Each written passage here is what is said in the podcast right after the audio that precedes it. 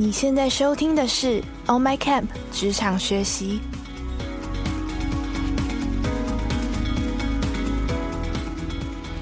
On My Camp 是一个新创线上教育品牌，我们打造了一个多元、互动、及时的学习平台。不管你是觉得需要自我精进，或者是对未来感到不知所措，让我们一起跟着不同领域的专家学习。让你重新看见自己的潜能。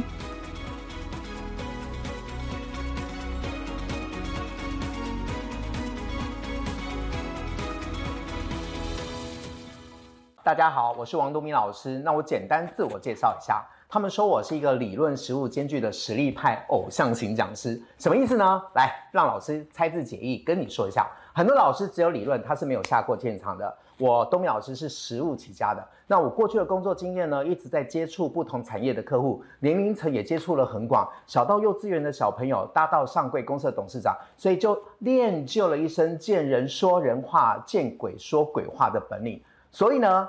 除了实务经验之外，很多老师是呃可能只有理论。那我的强项就是有有实务经验。那我能不能有理论呢？我也出了两本书。那如果你不嫌弃，你对我想要了解的话，你可以 Google 一下我的名字王东明。你可以看到网络上有很多人写我，还有我自己有经营粉丝页，你可以去参考一下我到底是怎么样刻意练习，从一个不会说话的人，到现在教人家用嘴说话，用嘴销售，用嘴沟通，用嘴。得到你想要的，我觉得有很多的失败经验跟大家分享。同时，我主张开心快乐学习，为什么呢？一件学习是一件很痛苦的事情。我想线上的同学都知道嘛，念书考试其实是一件很 boring 的事情，对吧？那我在教课，我要符合我自己的定义，就是快乐学习，因为我觉得我擅长把复杂东西变简单，简单变有趣，有趣变实用，实用又好记。你解压缩用在你的工作当中，有可能对你的主管。同事感情更好。如果你用在家里，可能会跟你的家人或者是你另外一半感情这样更好，这样可以吗？OK，那虽然呢，我们现在是线上直播的课程哦，没有办法实体跟大家见到面，因为老师擅长的就是带演练，在演练过程当中，老师会用我的观察力来看大家。为什么要看大家呢？因为老师有火眼金睛，会看到你的优点在哪里，你需要加强跟调整的地方在哪里。有可能这一段话，我会告诉你怎么样说，说得更漂亮，凸显出你的个人品牌。我觉得这是最重要的。因为呢，我王东明老师为什么可以在业界还可以活到现在？因为我只讲真话，真的，而且讲真话，老师活到现在的更少，我是唯一一个，好不好？那今天就开始呢，我就简单自我介绍一下，我叫王东明，已经讲过了嘛。那我们今天主题是什么？向上管理。在管理之前。主题之前呢，我想问大家：你是一个有自信的人吗？来，有自信，或者是没自信，或者是不知道了，请在留言板打一下，这样子我才知道我要怎么跟你互动。你是一个有自信的人，还是没有自信的人，还是自己都不知道？还有人啊哈说不知道啊，没自信，没自信，哇塞，好。我想每个人都有自信跟没有自信的那个定义。那你有自信，我会给你拍拍手。那你要知道你的自信来源是什么。那如果你是填没有自信的，我会告诉你，老师也是一个没有自信的人。你们相信吗？你们一句说狗狗 bullshit，老师怎么可能是没有自信的人？说真的，我超级没有自信，因为我觉得我要鼓励大家是每个人自信的定义不一样。我说真的，我觉得相信今天在线上板上的人学历都比我高。真的，你们都准备国考了嘛？甚至于考过了，都准备要当会计师、当律师，甚至于当营养师等等等。可是我为什么你们没有自信？我有自信。我告诉大家，我只是一个高职生而已。我只是一个高职生，但是呢，为什么现在可以坐在这边跟大家交流？因为我刚刚有讲我太多的实务经验，而且我告诉大家，我从来没有放弃我自己。我今年报考了 EMBA，我因为我的特殊的背景跟专业，哎，学校录取我哦。可是我从来不觉得我自己很骄傲。我告诉大家，我也是要被面试的。七分钟，他就要看你，你可以说什么。在七分钟的过程当中，你要去设计你要说什么内容，要让教授对你有兴趣，甚至于你要凸显出你跟其他考生的差异性。各位线上的朋友，不管你是准备要当律师了。营养师或者是公职人员也好，我可以告诉大家是，如果今透过学习跟补习，你拿到入场券了，我给你拍拍手。可是拿到入场券之后，你怎么样活得好，怎么生存的下去？我觉得是要靠各凭本事的，因为你的老板、你的主管，甚至于付你钱的那个人，不太会告诉你他是怎么经营的，所以你你就会不断的、不断的、不断的撞墙，不断、不断、不断的摸索，然后呢，一直在经历失败的过程当中，你有可能本来有点自信，会变得没有自信，所以自信是累积的。那你一定会问我说：“那东明老师，那你的自信是什么？”我问过很多人啊，自信这两个字虽然很好写，你怎么解释？有些人告诉我说，呃，他长得帅，长得漂亮，身材很好，呃，有智慧哦，学历很高，拥有很多的证照，甚至于有很多的证照都是国际型的。那同样的问题，我去问小朋友，幼稚园的小朋友啊，国小的小朋友啊，我告诉你，我问国小的小朋友，他们的自信的定义，我觉得超有趣的。他说：“老师，我家住信义区。”哦，对，好有自信。老师，我家的车子有三 B，呃，哪三 B？哦，B N W、宾士跟宾利。那另外一个小孩子因为一比较啊，老师，我告诉你，我有两个爸爸，三个妈妈。哦，我听完我也只能认同自信。为什么要认同呢？因为每个人自信不一样。那东明老师的自信是什么？来，各位只听一下啊。我的自信就是不管面对人什么样的人、什么样的场合，我要懂得自在，少一点就自卑，多了一些就自傲。刚刚好的自信是什么？就是好自在。对，如果听得出来这个梗的话，大家就知道有年纪了。我再说一次哦，自信是什么？就是自在，少一点就自卑，多了一些就是自傲。刚刚好的自信就是好自在。老师来分析一下，什么叫做自在？你少一点啊，我没有自信啊，没有啦，我没有那么优秀。我告诉你，其实有时候我们东方的环境把我们教育成就是要谦虚。可是不见得是一件好事哦。如果你是专业人士，该拿出来的自信是要有的。你说话的语速、说话的语调，包含你的言行举止，你穿的衣服，你要让人家相信你是有担当的。可是如果啊，我是律师啊，我刚考上的啊，没有什么太多经验，你觉得他会花钱请你当他的顾问吗？对吧？可是你过度的包装。你太多了，too much，你就装的好自己很像很厉害，好像是呃很厉害，第一名毕业，然后或者是你你拿到很多的证照，你就是你知道装的很厉害的下场是什么？就是自傲，让人家不舒服，而且人家会觉得是假的。老师给你一个例子，举个例子啊，这是一一瓶水对吧？那你看如果是满的话，再怎么摇是没有声音的。可是如果是半瓶水或者是三分之一的水。你在摇晃的时候会很有声音，可是你觉得哪一个才是有实力？我告诉你，越是满的人，其实是越低调、越谦虚的。好，所以我要鼓励大家，首先第一件事情，你要去找到你的自信的来源是什么，明白？所以第一件事情，在这一段三点三十八分要告诉大家，自信是什么？来，把它打出来。什么是有自信呢？来，打出来，我看一下。线上的同学总共目前有七十几位。好，来，来看一下什么是自信。自信是累积的，对，没有奇迹，只有不断的累积。老师就开场铺就跟你说了，我只是一个高职生，但是再过几天之后，就是我可以拿到学生证了，逢甲 EMB，EMBA 的学生。对我，我觉得我过了这关。我等一下如果有机会再跟大家分享，我在面试的时候，三个教授问我哪些问题，有些是陷阱题，但是我觉得可以供大家参考。你在未来面试工作的时候，或者是客户的时候。你得要怎么样短时间介绍自己？OK，自信是我的帅，哇哦，很棒。自信是不怕失败，不自卑，不不自傲。嗯，谢谢。好，接下来老师要跟大家分享一下，既然你们都是经过国考或者准备国考，要成为呃呃专业的公职人员，那。我觉得很有趣的地方是，主办单位邀请我来的时候，我们通因为老师住在台中，我今天在台北哦，在台北直播，专程坐高铁来跟大家见面。那我们上个礼拜在开会的时候，呃，就说我我今天的主题要讲什么？那因为我知道受众族群大部分都是经过呃准备考试或者考到的律师、营养师或者是公职人员等等。那我就说哇，我非常有跟那个公家人员交手的经验。而且是失败的经验，然后我就讲在线上在开会的过程当中，他们工作人员笑翻了。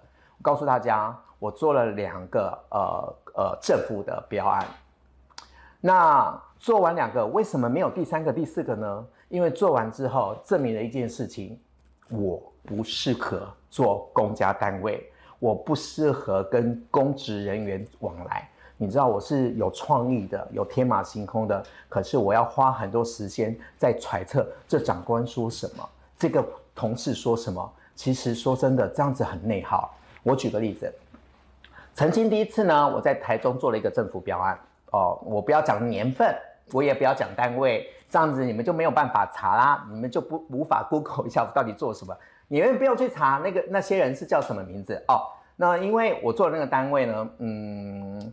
我的工作就是要想办法让台中市的人不要抽烟，或者是不要在公开场合抽烟，或者是不要在家里抽烟，以及不要在公司公共场合抽烟。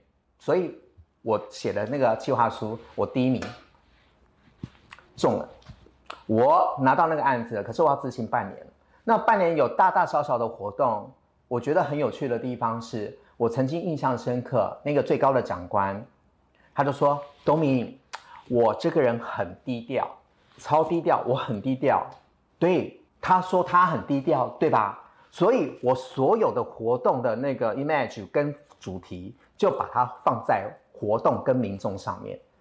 重点来了，那个工作合约呢是有保障媒体露出的，比如说网络的新闻、电视的新闻、报纸的新闻。杂志的新闻版面都要算折数的，所以隔天活动完之后，我就要赶快收集网络上的任何的新闻啊，买媒体报纸的新闻啊，杂志的新闻啊，电视上的新闻都要截取出来，然后做一个报告，要跟长官做报告。那你知道他不是说很低调吗？他明明说他很低调，结果他在看我的那个结案报告的时候，他就说：“哎呀。”怎么没有我的照片呢？怎么都没有我？听懂哦？怎么没有我？各位，你有没有发现这个长官的低调跟我脑子接收到的低调好像不太一样？我的认知是他不想要上媒体，对吧？他不想要在所有的呃杂志专访的过程当中有露出他的样子，所以他说：“哎，怎么没有我的时候？”各位，你要听懂这句话，他意思是说，怎么没有他？就是你办事不牢。你小心一点，我不会让你收到尾款。哎，各位，我想了很多哦。为什么？因为这是职场的经验，你一定要想的比眼前的这个老板想的还要快。所以，既然他这样子讲了，我就要马上复盘做修正。他的低调原来是也是要上媒体报道的，所以我第二次活动的时候就要想办法绑定他的活动，绑定他。可能要站 C 位，或者是媒体专访，或者是摄影记者要拍到他，或者是文字记者一定要提到他。我想绝对没有问题。第二活动完了，第二天我一样要收集很多的资料，很多的报道，送到他桌上。各位你知道吗？这个局长他看着这些报道说什么？来，我演给你看，我永远记得。哎呀！怎么把我拍的这么胖啊？听到了、啊？你怎么把我拍的那么胖？是我拍吗？当然不是我拍的啊，当然是发的记者这样拍啦。这时候你要怎么接话？长官，你明明就是胖啊，我不能这样讲嘛，对吧？可是你就知道说他很在意他的低调跟他的所有都是假的，所以你看你有没有发现，其实长官都很喜欢说假话。要你去猜，所以你要懂得向上管理，去揣测上意他到底在想什么。各位，刚刚有讲到了吗？他我怎么那么胖？这时候 A 我不能回答说，对你就是胖，对吧？这时候我要怎么接话能圆场呢？哎呀，对啊，他们记者怎么没有把长官拍好看一点，把你的帅气给拍出来？你知道我这样讲，起码他比较不会怪我。但是我下一次就知道很清楚，知道是什么，他在意的是什么，我就要记录下来。所以呢，第三次的时候在做活动，我就要想办法打点这些照片、这些文字提到他，或者他有照片露出的时候，要要稍微修一下，或者是跟记者媒体讲说，麻烦位置可能要从哪边拍可能看起来比较熟。你知道为什么要这么做吗？你一定会觉得说我在在干嘛？在向上管理啊？不不，那个就是那个嗯叫什么？就是好像太监一样，要要要哄他。事实上不是哎，你知道我为什么要一定要活动完成？因为我要收尾款啊。你知道多可怜？可怜的地方是我永远都要去猜他在说什么。所以光这个案例就要告诉大家是什么？当你公职考过，国考考过，你拿到入场券之后。我觉得你要怎么活下去，活得漂亮？我觉得这件事情有很多地方是可以学的。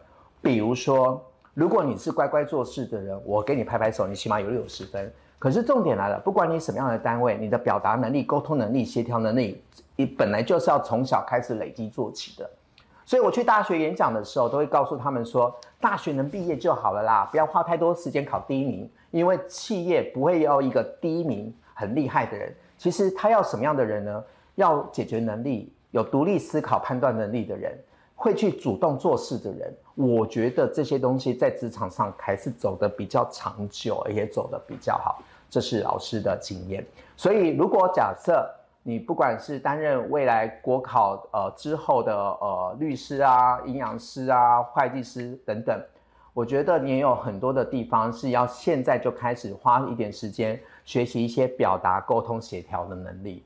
因为说话大家都会说，但是怎么样说的好听，说了让听得懂舒服，我觉得大家都要练的，好不好？那接下来第二段呢，我要跟大家讲的是什么？我常常在演讲的过程当中会讲到一个段落，就是科技来自于人性啊，科技来自于人性。我想大家就听到听过这个广告的 slogan，请问这个 slogan 是来自于哪里？来，请作答。谢谢。已经有有人问说，请问老师，内向的人要怎么样训练自己的表达能力？等一下老师会讲哦，这有分花钱的跟不花钱的。嗯，许慧欣说自备摄影师拍他，OK OK，哎，这也很好。呃，慧欣你就说了很好，就是自备的摄影师去拍他，这样很好，这样子可以掌控掌控呃那个照片对外的这个来源吗？可是不要忘了，现在人人都是手机都有手机，人人都可以当狗仔。那当然，如果你付他钱的话，他可能会帮你美图秀秀一下。可是基本上呢，你要政府官员，嗯嗯嗯，你懂的，就是嗯。所以你刚刚的提议很好，哈哈，对你讲得出科技来自于人性，科技来自没有人性。呃，那个是 Nokia 的话，就代表你年纪应该也有了，被我掏出来哦。OK，好。Nokia 说科技来自人性，老师补了一句话，就在呃教育训练界稍微有点知名度。我补了哪一句呢？就是科技来自人性，科技也让我们变得没有人性。你有发现哦，以前的手机啊都没有荧幕的，都是只有打字，就是短讯。可是你有没有发现，现在手机越来越大，smartphone 智慧型手机。可是我们当我们在使用智慧型手机的时候，这几年当中，你有没有发现我们脑子一直在退化？真的啊，在退化啊！你看。你在写字的时候，是不是发现有很多的字你都不会写？字丑那就算了，字还不会写，甚至现在年轻人还不知道字的意思是什么。我如果要你写礼义廉耻，搞不好你礼义廉耻是什么写都写不出来。为什么会这样？因为大家都用智慧型手机了，大家的人跟人之间的关系只剩下脸书的上面的那个赞而已。那如果你使用 IG，就是一个爱心，那你会发现大家都因为智慧型手机。然后我们的口表能力跟思考能力都减退了呢，你相信吗？哎，我一直以为我不会红的，我也不会起来的。可是我现在每天讲课讲到很累的原因是什么？因为真的是因为智慧型手机帮我创造很大的市场需求。因为大家想到什么就说什么，就得罪人啊，或者想到什么无法说出来，脑子一堆东西，一堆专业无法条列式的说出来。所以，东明老师可以活到现在的原因是什么？除了企业内训之外，我还有一对一的顾问课程，甚至于有一些特别的人士，因为没有时间去上课，我还要去学一些特别东西，化繁为简去教会他们。各位女士想一下哦，曾经有一个例子，我有一个学生，他出车祸，我怎么会知道他出车祸腿断了呢？因为我从他的 FB 跟 IG 看到他的照片，他拍了一个张照片。他在床上脚裹石膏的照片，然后呢，他拍下这张照片，上传到他 FB 跟 IG，他就写说：“脚断了，车祸，哭哭。你看现在的人都会讲哭哭什么之类的。那那个站那一张照片呢，创下他的个人记录。什么个人记录呢？他其实他脸书的连友不多啊，差不多一两千个而已。但是呢，他那那个赞破他个人记录有七百多个赞。那我看到啦，我就打电话给他。各位同学，你有没有发现现在打电话其实是不用钱的，对吧？以前打电话是要钱的，不管是室内电话或者手机电话，都是要以秒计费，对吧？现在你网络吃到饱，你很多的平台都可以打电话不用钱啊。比如说以前就用 Skype 嘛，然后现在有脸书的 Message 嘛，然后微信啊，甚至 Line 也可以视讯啊。然后你有没有发现现在这些东西都不用钱，反而你你都懒得用。有些话可以亲口讲的、当面讲的，你都不讲，都用文字。可是文字这件事情，每个人的中文造诣不太一样。因为你心情好看同样一段文字的时候，你是觉得没有问题的。可是你今天心情不好、心情不美丽的时候，看同样文字，你就觉得这个人在针对你，对吧？所以我为什么会讲这一段呢？我告诉大家，我就打电话给对方了。我永远记得那通电话，让我学习到一件事情。我也经过当事人的认可，我可以把这件事情再写在书上，在课堂上讲。各位。我从脸书打 message 的电话给他，不用花到钱，对吗？我打通的时候，我永远记得好像是六通吧，六通亮亮亮亮亮亮了六声之后，他接了，你还好吗？哼，他就哭腔了，哼，老师，我腿断。我说你还好吗？他说老师，我腿断了。我我我跟你说，我我腿断这件事情，我脸书上抛出来了，有六六七百个赞，只有你一个人打电话来关心我，而且只有。而且保险人员他他有投保哦，听懂哦？那投保的保险人员他怎么样？他只有按赞，也没有打电话来问理赔的事情。所以你有没有发现，其实很多人因为智慧型手机方便了而变得很随便。各位，智慧型手机把我变笨了，你的沟通能力也减弱了，思考能力也减弱了。不相信你回想一下，以前在没有手机智慧型手机的时候，我们。跟人家沟通都是当面约好嘛，面对面的沟通说话，或者是从智慧型，呃，或者是，或者是透过视讯软体啊、网络软体来怎么样通话？那你现在发现人跟人之关关系只剩下那个赞，真的。如果假设你可以把脑子里面想的说，嘴巴的具体讲出来，我觉得已经有六十分了。可是当你讲出来的时候，各位同学，我们现在往第三个阶段走了，你一定要分什么该说。什么不该说，该说的话还要透过脑子去思考，想一下你怎么说，说的让听的人听得懂，而且舒服。最重要的还有时机跟场合。我再说一次哦，小编帮我打一下这个字，什么话该说，什么话不该说。该说的话还要想一下怎么说，说的让听的人舒服又听得懂。最重要的，你该说的话，你还要想一下时机跟场合，因为你在不对的时机跟场合说出来的时候，有可能。就算你的内容是对的，就算你的内容是对的，你的长官也不太舒服，因为他会认为你在公开的场合让他丢脸。我再说一次哦，什么话该说，什么话不该说，该说的话还要想一下怎么说，说的漂亮，听的人舒服，而且还听得懂。最重要的还有时机跟场合，就算对的话，你要看时机场合，如果没有看时机场合。有可能你的长官不太高兴哦，他会觉得你在公开的羞辱他或质疑他，所以我要告诉大家，说话其实很简单的感觉，但是里面有很多的智慧跟精髓是需要刻意练习的，没有奇迹，没有奇迹，真的只有累积，好不好？只有累积，这是要告诉大家的。那我举个例子。既然刚刚有讲嘛，什么话该说，什么话不该说，该说的话还要想一下怎么说，然后说的还要看时机跟场合。各位，刚刚这一段啊，虽然很像绕口令啊，可以，可是你可以用在哪里呢？用在你的生活，用在你的职场，用在你未来跟客户之间的沟通的时候，你一定要记住老师讲的这几个案例，好吗？好，来，我来看一下有没有人先把我刚刚讲的写出来。OK，好，谢谢这个呃呃，这呃对，这这个同学溧阳青雨，他是故意的吗？他是用了一个很特别的字，新老师注意，哎，谢谢你哦。好，各位，接下来老师要讲一个案例，什么话该说，什么话不该说，该说的话想一下怎么说。曾经呢，我常在课堂上用这个例子来跟大家说，各位同学，你们听一下这个案例哦。我来考大家，同样的问题我拿来这里来考大家，你会怎么说？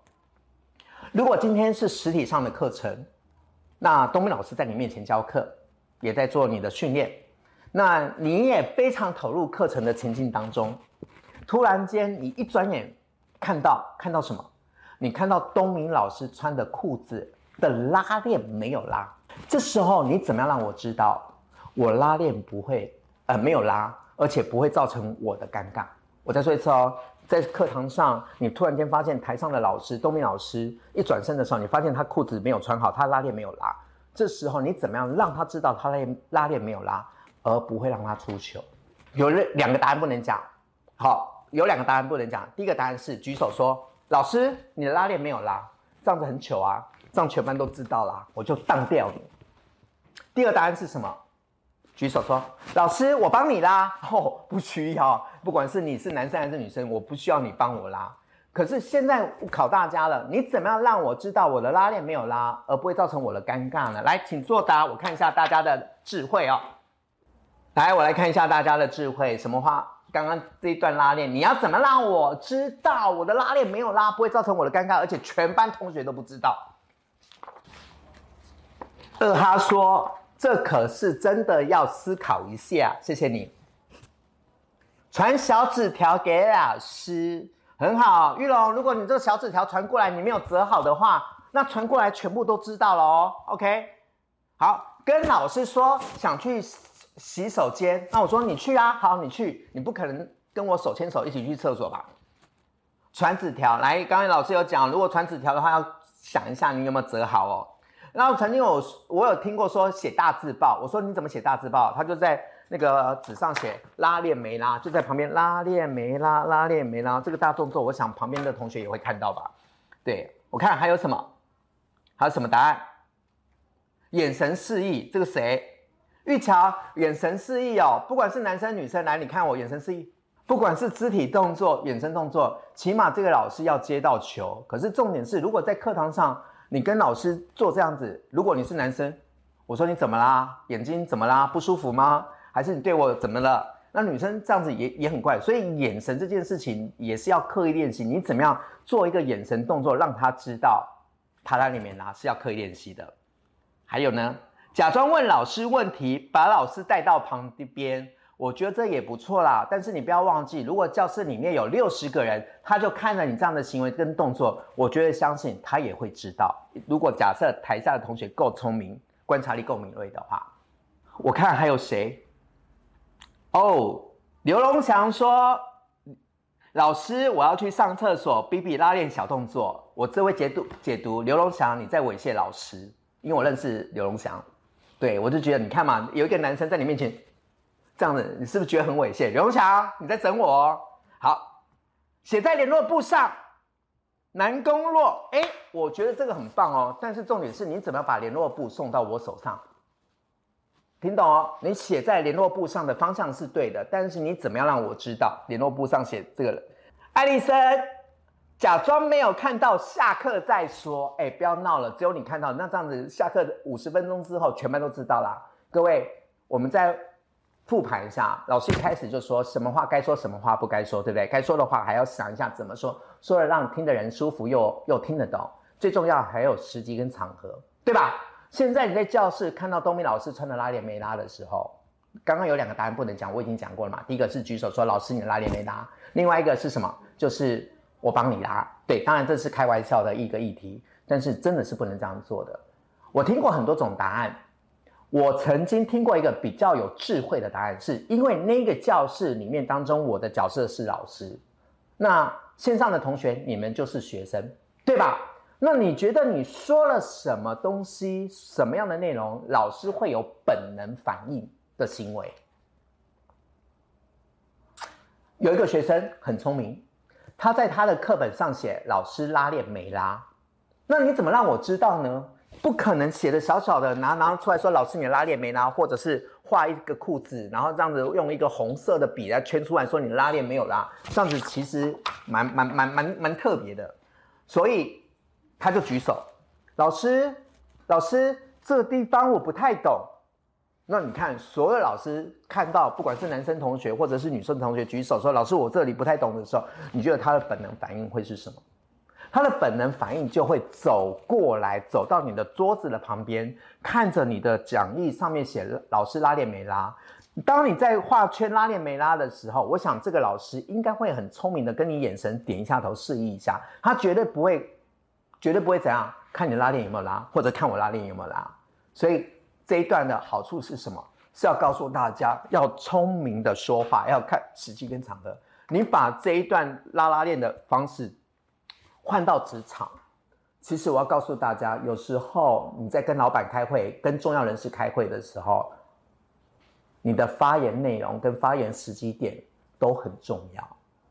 真的，发言的内容跟发言的时机点、场合都很重要。尤其是在会议上，如果该你发言的时候你不该发言，你不想发言，没有想到，可是，在不该发言你发言了。如果假设是不对的内容的时候，反而旁边的所有的同事跟长官会觉得会给你一个问号跟惊叹号。那如果你的发言又不得体，他会觉得你是在针对我吗？好，所以我要鼓励大家，当在重要议题的时候，我首先鼓励大家，你要懂得察言。观色，察言悦色，看多多观察都是好的。那你你你说有没有什么样的快速学习说话的方式？我觉得很多种啊。刚刚已经有同学讲了嘛，就问怎么样累积说话。我觉得有好几种，有分花钱跟不花钱的。那如果你不花钱，有很多种做做法。这时候我就会问你，你平常是看影片比较多，还是听声音比较多？为什么会这样子呢？因为你知道现在不是有很多的 podcast 啊、YouTuber 啊，或者是实境秀什么的。那我通常都会鼓励学生说，你就去看，你就去找到一个你觉得你心目中很会说话、表达沟通的人，你去听他的 podcast 也好，或者是看他的视频也好。那怎么做呢？你他说一句，你就跟着说一句，你就去模仿他。他说一句，你就跟着说一句。那慢慢慢慢慢慢的，你潜移默化，而且你要知道他为什么要这么说。那这样的好处是什么？你慢慢就会咬字、说法、方沟通的方式，会跟你原本的自己不太一样。这是不花钱的。那花钱的呢？我觉得我会鼓励大家还去上一些正规的课程。那什么课程？我认我会鼓励大家，任何的课程都可以学习。不一定要上托米老师的课程，因为我觉得每一个学生都要找到一个适合他的老师，适合他的课程，对吧？就像衣服一样啊，你要找到一个适合你自己的。就像食物一样，有人喜欢吃饭，有喜欢吃面，那你要找到一个适合的自己的老师跟教练，我觉得是要花一点时间的。对，因为教说话表达的老师很多。那我跟他们有什么不一样呢？嗯，看得出来吧，长相就差很多啦，幽默也差很多啦。但我在教课的时候是蛮直接的，会告诉他问题点在哪里，而且全程都会有录影，放录什么录谁，不是录我是录学生，让他看一下他自己的问题点在哪里，我再具体的告诉他行动方案是什么，回去可以练习。我想我的价值就是在这里。到目前为止，刚刚有讲到就是拉链的这件事情，请你要记得在职场上不要乱说话。想到场合的时候再说。那你会问说，老师，那如果有重要的事情，你怎么样去跟长官说？我我举个例子好了，我想，嗯嗯，谈薪水也好，谈加薪也好，或者是谈离职也好，我觉得你你一定要察言观色。我我给大家三个字，这也是我未来书上也会化繁为简的一一篇了，三个字叫做空单爽。空单爽，来帮我嘴巴念两遍。空，虽然我听不到大家的声音，但是你要念空单爽，什么意思呢？对方有空的时候，你不能在他忙的时候，你就跟他讲说：“老板，我要离职。”我跟你讲，他更火而已。或者说：“老板，我要加薪。”他更更更火，他已经够忙了，你还跟我讲这个，所以你要想办法，他有空的时候。那你想说，老师，你一定要找到有空的时候，那他坐在那边吗？没有啊。如果你是男生，你老板是男生，他有空的时候，他上厕所的时候，你是不是可以跟进去？你创造他跟他连接的，哎，不要想歪，跟他连接的机会，对吧？你可以创造说，哎，刚好都在小便池，两个男生啊，那个 Peter，我我有一些事情想跟你交流，我可不可以等一下去找你？啊，这不是他一个人就是有空嘛。然后单就是他一个人的时候，他有空，他一个人的时候，一个人在办公室的时候，一个人在咖啡厅的时候，一个人在茶水间的时候。当然，这个等你要等待对的时机点，你可以观察他什么时候去找呃那个茶水间倒咖啡，你就假装你也过去嘛。那借由那个时间，其实是最自然的。那如果他抽烟，你不抽烟，你可以创造你抽烟的抽烟。对我刚刚就讲到重点。如果他不抽，他抽烟，你不抽烟，你要不要去找他？我觉得我会，我会去找他，因为那个时候是他最轻松的时候，最爽的时候，开心的时候。那他开心爽的时候，你要怎么观察？很简单啦，他有没有在哼歌啊？然后那个嘴角有没有上扬啦？眉眉毛有没有皱眉啊？甚至他走路的步伐，你就可以去判断他今天心情好不好。就是空单爽送给大家，这要训练自己的观察力。好了，现在时间过得很快，已经四点七分了。刚刚主持那个主持小编有说，后面会开放大家来问 Q&A 哦。OK，好。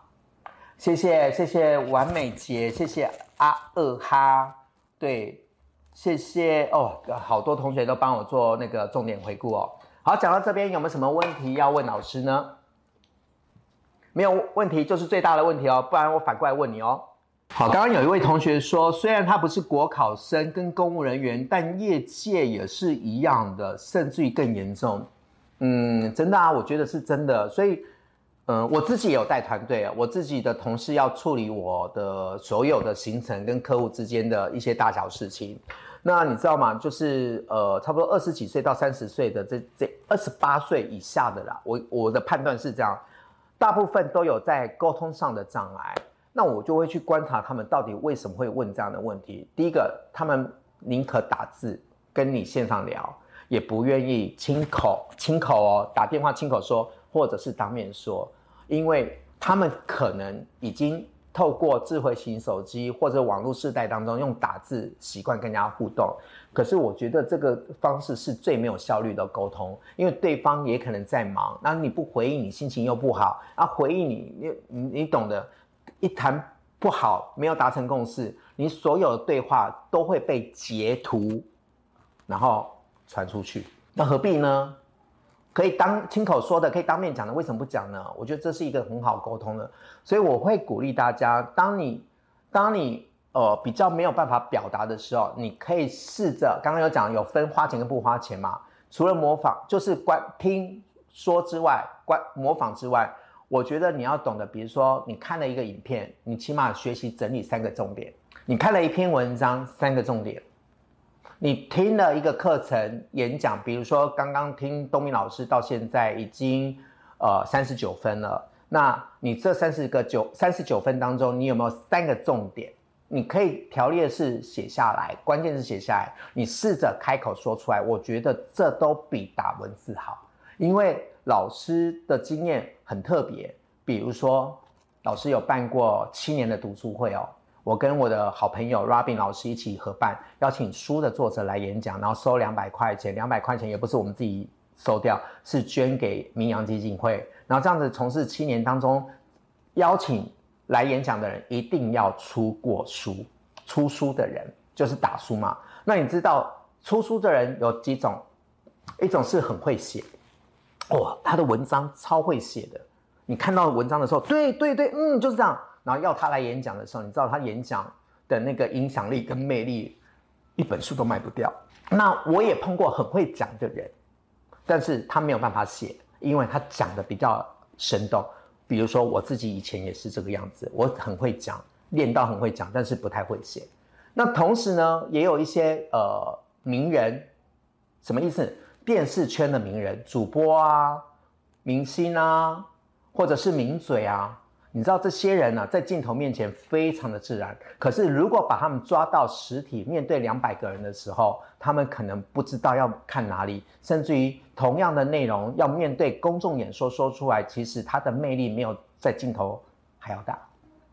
那我可能擅长公众演说面对人，可是突然间要面对镜头的时候，我讲不到话，不知道要怎么样跟互动，就像现在。哎，我现在还进步喽，我现在面对镜头讲话进步喽，我家以前超惨了，我现在我还刻意练习到我要视讯会议都要开镜头跟对方这样互动，然后呢，对方不见得会开镜头嘛，或者只能靠文字，或者是开镜头也是最好的。我这样的好处是什么？各位刻意练习，来麻烦一下，刻意练习这四个字，帮老师打两次好吗？刻意练习，刻意练习，快！什么是刻意练习？就是你会的不要练了啦，你已经很擅长的不要练，你去练一些你不擅长的。曾经有人跟你说你的嘴呃那个口齿不清，那你就练口齿清啊。那怎么练？很简单，就是把嘴巴张开。刚刚有讲到二十八岁以下常常犯的一个毛病就是口齿不清。各位，你有被人家嫌过你说话含卤蛋吗？如果有的话，请你说有，我会告诉你练习的方法，好吗？有没有？有没有人说你口齿不清？哈？什么？你说什么？你可以再说一点啊！有没有？有没有？有没有？有没有这种这种讲话不清楚的？我告诉大家，其实差不多二十八岁以下的人都有这样的严重的毛病，就是口齿不清。我有去观察一下，为什么这些人会这样子？哦，我知道了，因为他们从小到大嘴巴都没有张开，也没有人纠正他，因为在那个世代当中都都不太需要讲话。各位。全亚洲口齿不清能赚到钱的只有一个人。我再说一次，全亚洲口齿不清的有赚到钱的、有影响力只有一个人，那个人叫做周杰伦，对吧？那你不是周杰伦，你口齿要清楚啊。那怎么练呢？很简单，我第一个察觉是，当你在说话的时候，嘴巴没有张开来，所以你的声音音都在嘴巴里面。所以第一个阶段就是你要嘴巴张开来，来，我们一起练习哦，我们再一起练习哦，OK，我们就用“我是最棒的”这五个字好了，来，“我是最棒的”这五个字哦，来跟着老师张开嘴哦。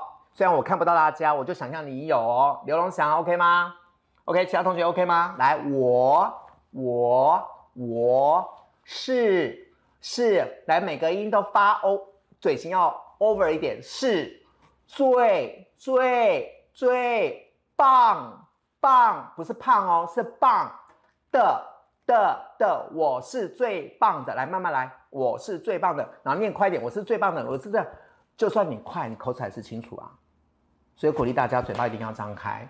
各位，我告诉大大家，我虽然教你的方法，你没有刻意练习也没有用。我再讲一个失败的例子。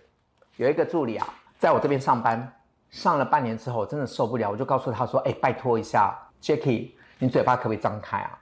因为你在我的旁边，大家也会看你的表现来凸显出我自己有没有很厉害。所以麻烦你，你嘴巴可不可以张开？我就这样子逼他练哦，每天都要刻意练习嘴巴要张开哦。各位，我觉得练了一个月，我觉得还不错，可是就停滞了。我怎么觉得他在退退步？后来我才知道，我察言观色，他应该谈恋爱的。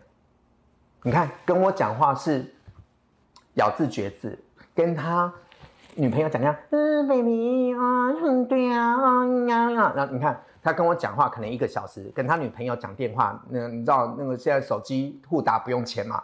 跟我讲一个小时的电话，哎，有进步了。跟他女朋友讲三个小时的情话，啊，baby 啊，你看他是进步还是退步？我告诉你，就是退步。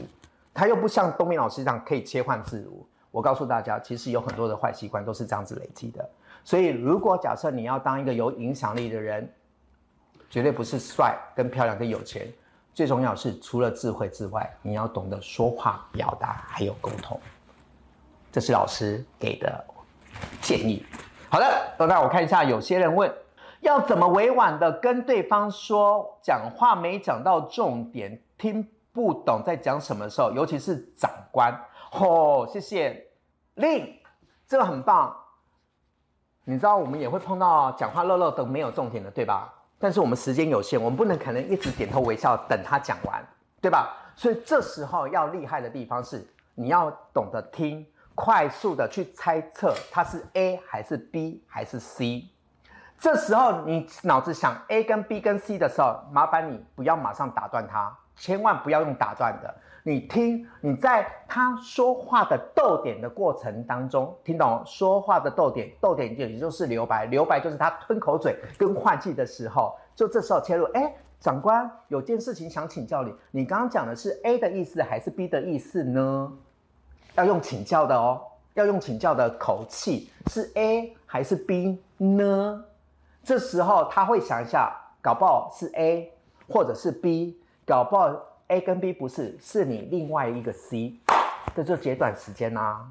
对啊，这就是一个很聪明的方法。我再说一次，漏漏等的人，讲话没有重点的人，讲话一直在绕圈圈、卡词、宕机、跳针、跳针、跳针，没有重点的人，你最好的跟他沟通的方式，你反过来问他 A 还是 B 还是 C，这样是最快的。他会觉得你非常的精准，这可以刻意练习的。OK，好，另外一个绕舌好像不用讲的太清楚，这要看你的价码跟名气啊。如果你红了，你，你也可以赚钱，大家会觉得你好棒。可是你不红，哪一个哪哪哪一个是是这样子的，对吧？好，南宫洛，我没有个人的那个批评，因为我没有现在看到你的说话的方式，但是我会鼓励大家，就是口齿不清赚到钱的人没有太多人啊。好。林明志说：“Don't be shy，别害羞。”你说我吗？哦哦，对对对，我很害羞。OK，好，真的耶。好，呃，玉桥说：“请问老师要怎么样训练自己的口语表达，能简单明了，让人一听就懂，培养幽默感？”哦，这个问题非常的广哦。呃，我把它拆解成三个重点：简单明了。也不能太简单明了，你知道有时候你呃想到什么呃就是讲讲讲重点，他会觉得你非常的理性，就是讲道理嘛。所以你我觉得我会建议，如果可以的话，你举个例子，说个故事，让对方懂你要表达的。你有没有发现老师从头到尾在说故事，对吧？从头到尾我都在说故事。什么是自信？我讲的故事吗？你看，你还记得我跟小朋友互动，两个爸，三个妈，三台三 B，对吧？还记得吧？所以那科技来自人性那一段，然后老师的拉链没拉。其实我在说故事，告诉你说什么？你要看时机跟场合说话，而且不要想到什么就说什么。你说幽默感啊？呃，我先厘清一下什么是幽默感，因为小时候我也不太懂有什么叫做幽默感。有时候呢，我们的言语会霸凌到别人。哎呀，哈哈，你怎么那么胖啊？然后全班就哈哈哈哈哈，就笑了，对不对？所以我们那时候就觉得这个很幽默，很好笑。事实上，我们长大才知道，这叫做言语霸凌。其实那个人很受伤，搞不好有。如果在现在的话，如果他是高敏感族群，其实他很危险的。什么很危险？他可能会因为你的一句自认为幽默的话开他玩笑，而让他想不开。那为什么会这样？因为在这个环境当中，大家都有很有压力，然后大家的没有一个宣泄的出口或者沟通的出口，所以导致高敏感族群其实很多人都有，包含我也有，只是我把它转成我敏感度高，观察力够敏锐。好，所以如果幽默，我觉得首先第一件事你要懂得自嘲，自己嘲笑自己，自嘲什么意思？因为呃，你们没有看到我本人嘛，我都讲说我身高有一百八十五公分，然后个性内向害羞，我这个人没有醉过，只有吐过，而且我最讨厌人家喝酒。这样听起来大家都觉得很好笑，那可是这样子设计过的好笑的方式，人家会觉得很棒。那老师有讲过嘛，不花钱的方式是 YouTube 上面有很多的脱口秀，你可以去听去看。那哪个梗是适合你讲的？哎，你去讲也没有差，因为不不不见得每一个人那个梗都都都有看过啊。对啊，甚至你可以讲说，哎，我有一个朋友的糗事可以跟你分享，这也是一种幽默。所以我觉得幽默的好的练习是，你要想办法让对方笑，是舒服的，而不是嘲笑。这是老师也有刻刻意练习的。那如果你上网打一下我的名字的话，你应该知道我自己也有主持三年的广播节目。那我完全没有经验哦，各位我没有经验喽，我只有主持实体活动的经验、读书会的经验。从一个内向害羞的人拿着麦克风就可以开始主持，这些都是可以练习来的。我刚开始拿麦克风的时候，呃，是怎么？我觉得这个故事你可以激励到人家。我在卖卤味，我在卖卤味。哦，网络上都可以找到我这方面的资讯。然后有一个客人呢，他们全家人都是我的客客人。他说：“哎，东明啊，我觉得你口条不错哎，我我我我弟弟下个月结婚，你要不要来当我弟的婚礼主持人？”哎，我这样一听，我口条好吗？可是站在他立场，他觉得我口条好啊。那我一定会说好啊，因为我不能得罪他们全家，因为他们全家五个人每每晚每个礼拜都会来固定来买卤味，我不能得罪嘛，我都认识嘛，我就说好，各位，我也不知道怎么样主持，然后我就这样上去主持完的时候，我我我我我就拿了一个红包，一打开，哇，八张，八张一千块，我才知道，天哪，拿麦克风是可以赚钱的。那我就开始去思考，如果拿麦克风要赚钱。要往这个方向走，要让人家付钱，我应该要做对什么事情，而不是只有拿着麦克风，然后就这样子这样子讲完。我一定要有所谓的结构、起承转合，甚至情境。我还记得我这个客人，他们家是代理那个国际玉米跟芦笋的农产品。我那个时候是做一个创意婚礼，在十五年前吧，然后就请他爸妈，就是把所有的芦笋，然后一捆一捆用红。红缎带这样绑起来，然后送给每一个来参加婚礼的人当婚礼小物。你看十几年前没有人这样做啊，但是我这样做，而且我还说了这个芦笋的故事。各位，我就这样子慢慢一场、两场、三场、四场这样接下去。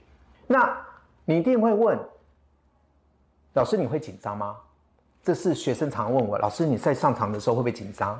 其实我一直在想，我到底有没有紧张？其实我忘记了哎。你知道为什么会忘记吗？因为我那天没有吃东西，空肚灌了半瓶红酒，这是真的。所以一路下来，如果假设你从业余要转成职业的时候，你应该要知道你要跟更厉害的人过招，高手过招才知道你自己有没有。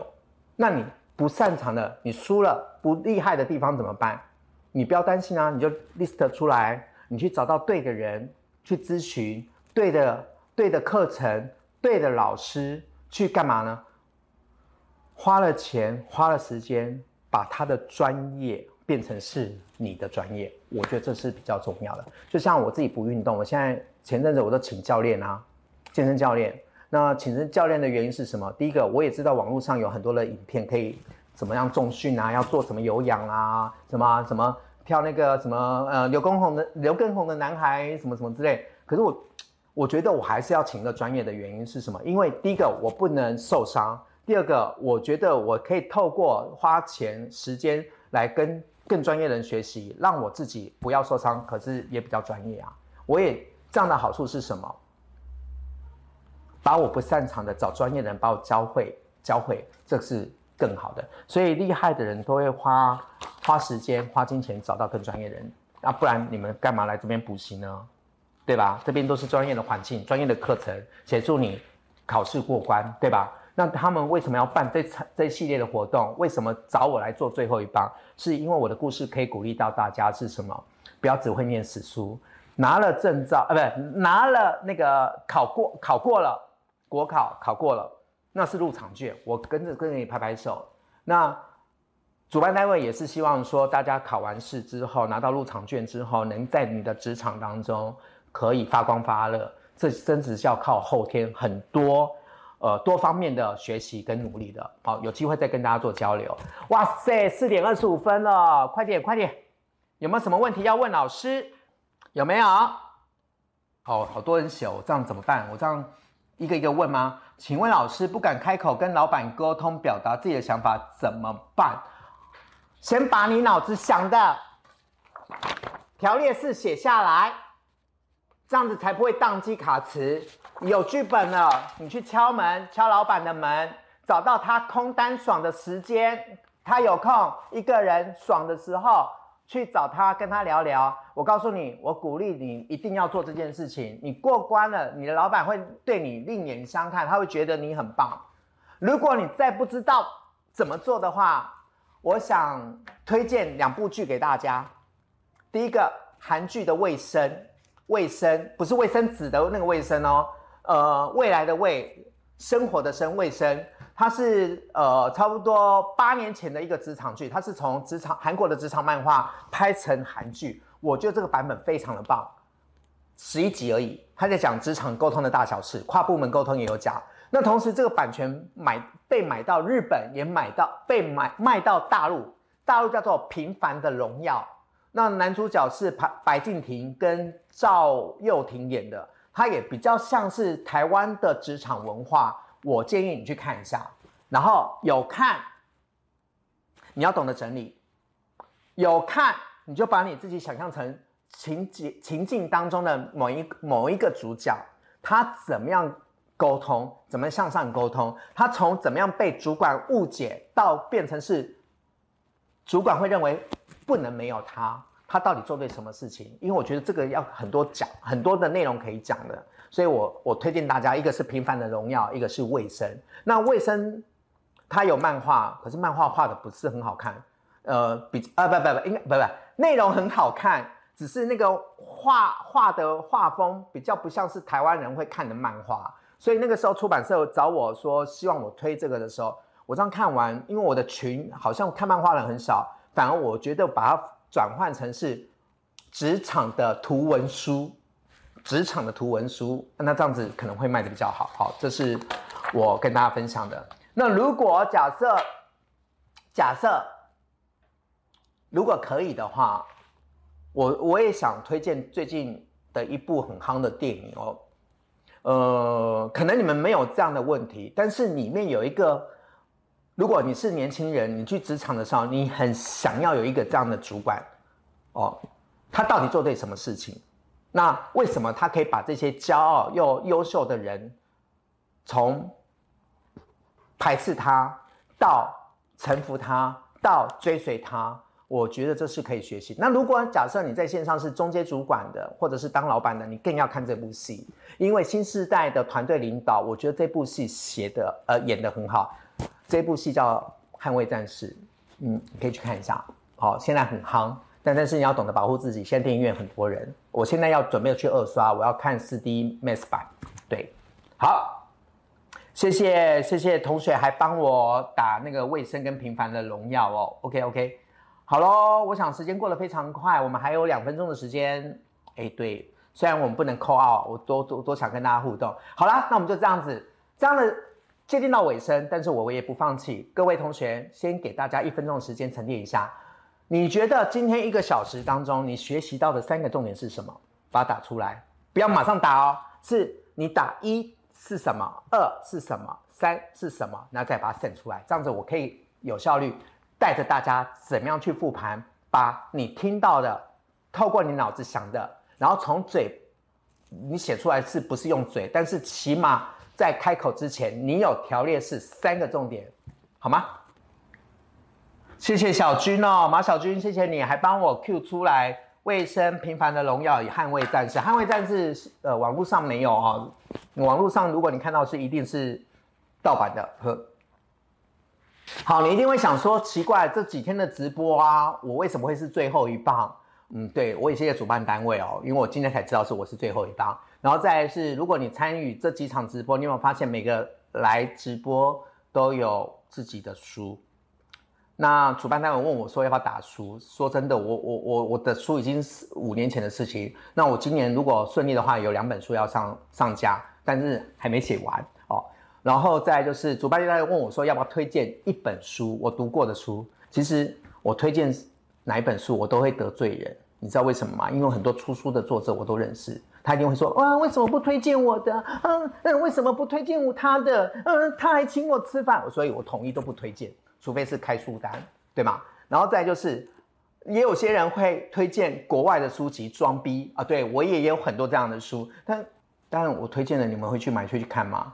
对啊，所以干脆我就跟主办单位讲这样，不然就是我我来跟大家分享我的失败经验跟一些我对表达沟通的一些看法，然后用故事的方式。来跟大家说说一下，然后也借由我过去的经验，然后让你记得说，在职场当当中，不是你想说什么就说什么的，是要找到对的机会、对的人说。然后还有刚刚讲的那个案例，有没有？我做公职人员的呃的案子的时候，那个长官永远都在说反话，都是要让你猜的。所以我会鼓励大家多观察一下，都是好的。OK，好，来我们来看一下学到什么东西。有想法想向上沟通时，把握空单爽的时机很重要。好，谢谢。呃，这位是二哈，二哈说场合与时机很重要。二要刻意练习。三空单爽。好，来我来问阿哈，什么是刻意练习？来，请把它打出来，我要考大家哦。呃，而且只要一个人很好，重点是一定要刻意练习。哎，每个人都写刻意练习，但是你知道什么叫刻意练习吗？OK，呃，另外一位同学说，一说什么话，怎么说，什么时候说，时机跟场合很重要。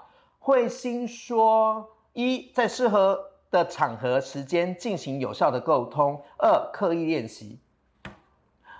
二哈，你不要再打两个刻意练习，老师是在反过来问你什么叫做刻意练习。好，我举个例子好了，我每次在课前问卷的时候，企业内训课前问卷或者是一对一顾问课的时候，都会有一些问卷，那我就会问他们在意说话的方式是什么？那你是有自信的人吗？那你喜欢的口表达方式是什么？那有些人是说他说话的节奏很快很急，怎么样放慢有感情？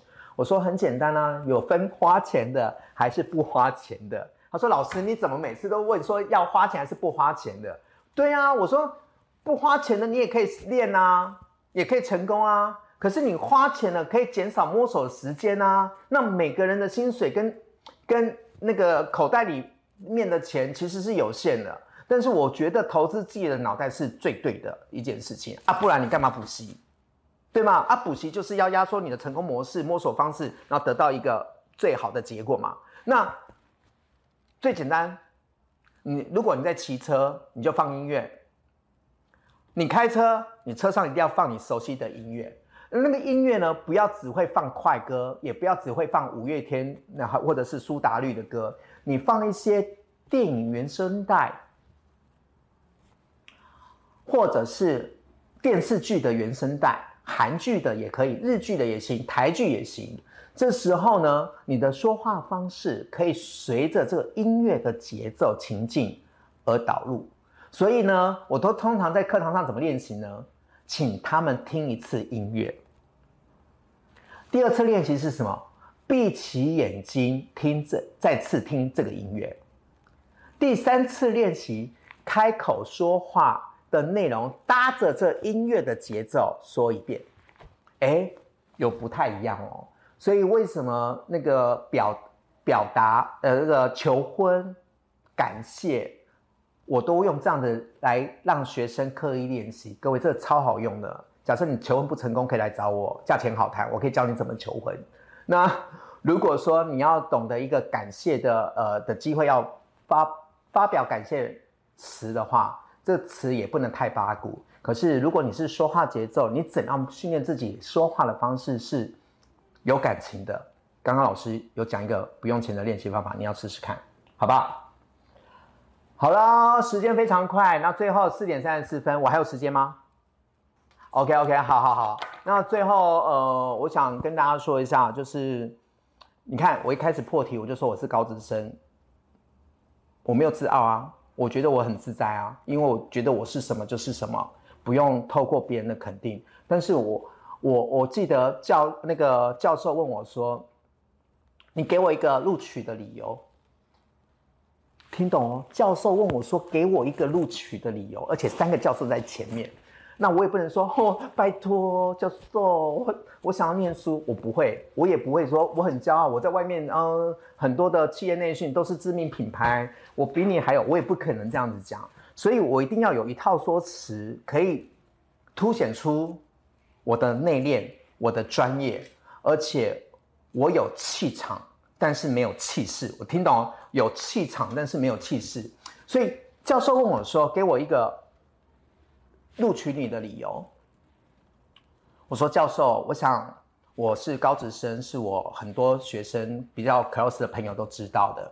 那我现在有一点小成绩，不代表说我不认真，是因为我的客户、我的朋友都有给我机会，所以我一路做出来，也都是你们在履历看到这些影片、看到的照片。那如果说我今天来念书了，其实可以鼓励到很多没有自信的人。因为我做得到，我这么平凡，可以做一些不平凡的事情。我希望透过我的故事、我的亲身经验，来跟我的学生分享，说我可以，你们你们也可以。哇，教授就是，他就觉得哇，我好能讲。各位啊，我讲的是事实啊，我也不会去求一个学历啊，我也不会什么。其实我现在也不用学历啊，可是我就可以活到现在。可是我为什么要要去念书？是因为我觉得每个人都有一个怎么讲呢？不能说关卡，应该是说我一直心里觉得说我下个阶段要做什么，然后为那个下个阶段而做准备。可是下个阶段是什么？坦白说，我也不清楚。我不像各位同学你们这么清楚，是你们国考之后要当律师，国考之后要当公家单位的呃呃人员，呃要当会计师。我从小到大不太会念书，我承认我不太会念书。我爸爸花了很多时间，花了很多金钱让我补习，可是越补越大洞啊。后来我才发现，原来我可能找不到一个对的老师来启发我、引导我。所以我现在当老师了，我我觉得我就是想要做那那那个区块的人。所以在两年前我在低潮的时候，我也飞到印度去。为什么呢？因为我觉得有很多事情是没有办法解决我的问题的，因为。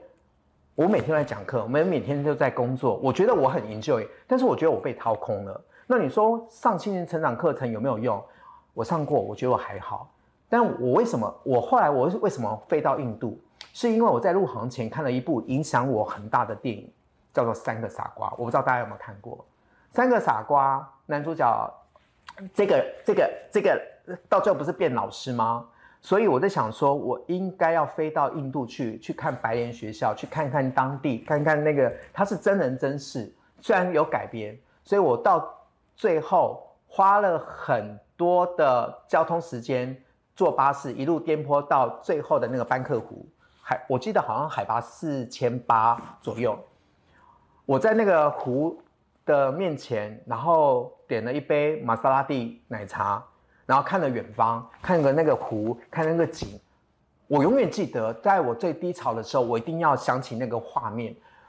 我要当一个具有智慧、有影响力的人，那是我的使命，所以我坚持到现在。所以我今天为什么从台中到台北来跟大家直播？其实我也可以在台中，因为我也想要看，我也想认识做这个活动所有幕后投入的的每一个人，因为我看到他们认真，所以我。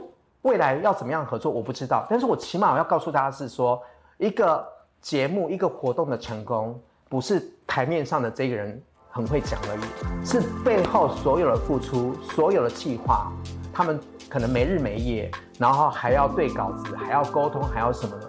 那我最快的方式，我把自己送到现场，然后透过镜头，镜头的后面的每一个人，我都打声招呼，我也提早到三。三点半的直播，我一点半就到了。各位为什么要一点半就到了？不要觉得我很闲，因为我的习惯是早到。对，所以那个同业的不要再说我很大牌，对我就是很大牌，怎么样？但是我很亲和，好，这是我鼓励大家的。所以刚刚刚刚讲是说，如果你每个人都有低潮的过程当中，你没有自信怎么办？你再回回到回到你的初衷，那个信念是什么？把那个画面想起来。你可能就会不一样，你可能就会有热情，你可能就会有有有活力了，就不用花太多时间在低潮，因为我觉得这些都是过程。等到你到了那个阶段，回想这一切的时候，你会觉得你自己好棒棒，好吗？